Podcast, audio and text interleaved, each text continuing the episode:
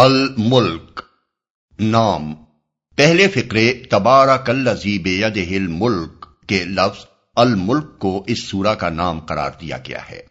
زمانہ نزول، کسی معتبر روایت سے یہ نہیں معلوم ہوتا کہ یہ کس زمانے میں نازل ہوئی ہے، مگر مضامین اور انداز بیان سے صاف معلوم ہوتا ہے کہ یہ مکہ معظمہ کے ابتدائی دور کی نازل شدہ صورتوں میں سے ہے۔ موضوع اور مضمون۔ اس میں ایک طرف مختصر طریقے سے اسلام کی تعلیمات کا تعارف کرایا گیا ہے اور دوسری طرف بڑے مؤثر انداز میں ان لوگوں کو چونکایا گیا ہے جو غفلت میں پڑے ہوئے تھے۔ یہ مکہ معظمہ کی ابتدائی صورتوں کی خصوصیت ہے کہ وہ اسلام کی ساری تعلیمات اور رسول اللہ صلی اللہ علیہ وسلم کے مقصد بیست کو پیش کرتی ہیں۔ مگر تفصیل کے ساتھ نہیں بلکہ اختصار کے ساتھ تاکہ وہ بتدریج لوگوں کے ذہن نشین ہوتی چلی جائیں۔ اس کے ساتھ ان میں زیادہ تر زور اس بات پر صرف کیا جاتا ہے کہ لوگوں کی غفلت دور کی جائے، ان کو سوچنے پر مجبور کیا جائے اور ان کے سوئے ہوئے ضمیر کو بیدار کیا جائے۔ پہلی پانچ آیتوں میں انسان کو احساس دلایا گیا ہے کہ وہ جس کائنات میں رہتا ہے، وہ ایک انتہائی منظم اور محکم سلطنت ہے، جس میں ڈھونڈے سے بھی کوئی عیب یا نقص یا خلل تلاش نہیں کیا جا سکتا۔ اس سلطنت کو عدم سے وجود میں بھی اللہ تعالی ہی لایا ہے۔ اور اس کی تدبیر و انتظام اور فرما روائی کے تمام اختیارات بھی بالکل لیا اللہ ہی کے ہاتھ میں ہیں۔ اور اس کی قدرت لامحدود ہے۔ اس کے ساتھ انسان کو یہ بھی بتایا گیا ہے کہ اس انتہائی حکیمانہ نظام میں وہ بے مقصد پیدا نہیں کر دیا گیا ہے، بلکہ یہاں اسے امتحان کے لیے بھیجا گیا ہے اور اس امتحان میں وہ اپنے حسن عمل ہی سے کامیاب ہو سکتا ہے۔ آیت چھ سے گیارہ تک کفر کے وہ ہولناک نتائج بیان کیے گئے ہیں جو آخرت میں نکلنے والے ہیں۔ اور لوگوں کو بتایا گیا ہے کہ اللہ تعالیٰ نے اپنے انبیاء کو بھیج کر تمہیں اسی دنیا میں ان نتائج سے خبردار کر دیا ہے۔ اب اگر یہاں تم انبیاء کی بات مان کر اپنا رویہ درست نہ کرو گے تو آخرت میں تمہیں خود اعتراف کرنا پڑے گا کہ جو سزا تم کو دی جا رہی ہے، فی الواقع تم اس کے مستحق ہو۔ آیت بارہ سے چودہ تک یہ حقیقت ذہن نشین کرائی گئی ہے کہ خالق اپنی مخلوق سے بے خبر نہیں ہو سکتا۔ وہ تمہاری ہر کھلی اور چھپی بات حتیٰ کہ تمہارے دل کے خیالات تک سے واقف ہے۔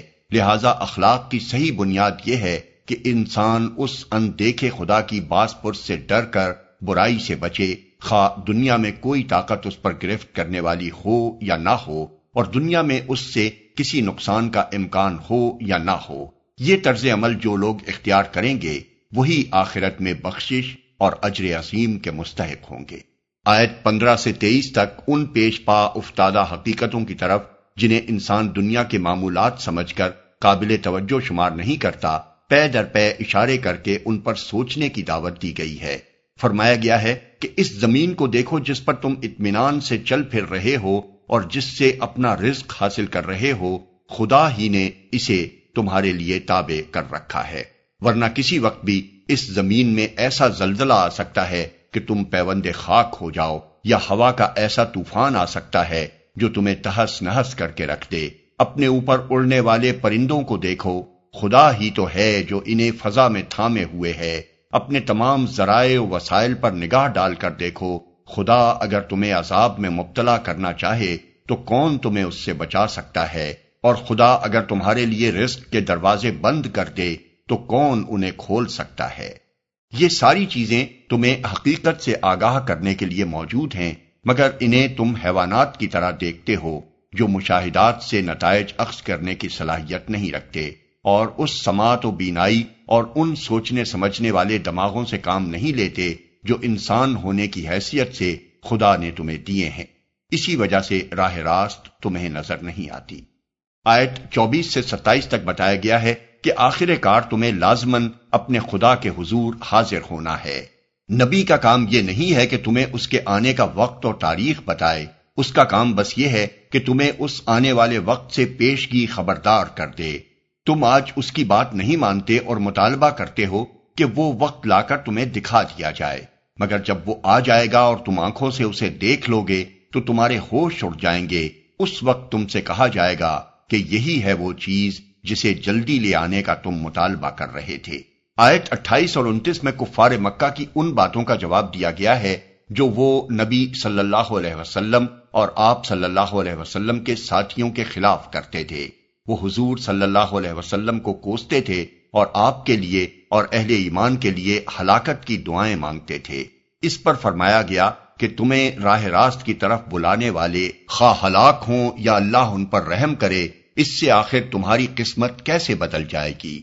تم اپنی فکر کرو کہ خدا کا عذاب اگر تم پر آ جائے تو کون تمہیں بچائے گا؟ جو لوگ خدا پر ایمان لائے ہیں اور جنہوں نے اس پر توکل کیا ہے، انہیں تم گمراہ سمجھ رہے ہو۔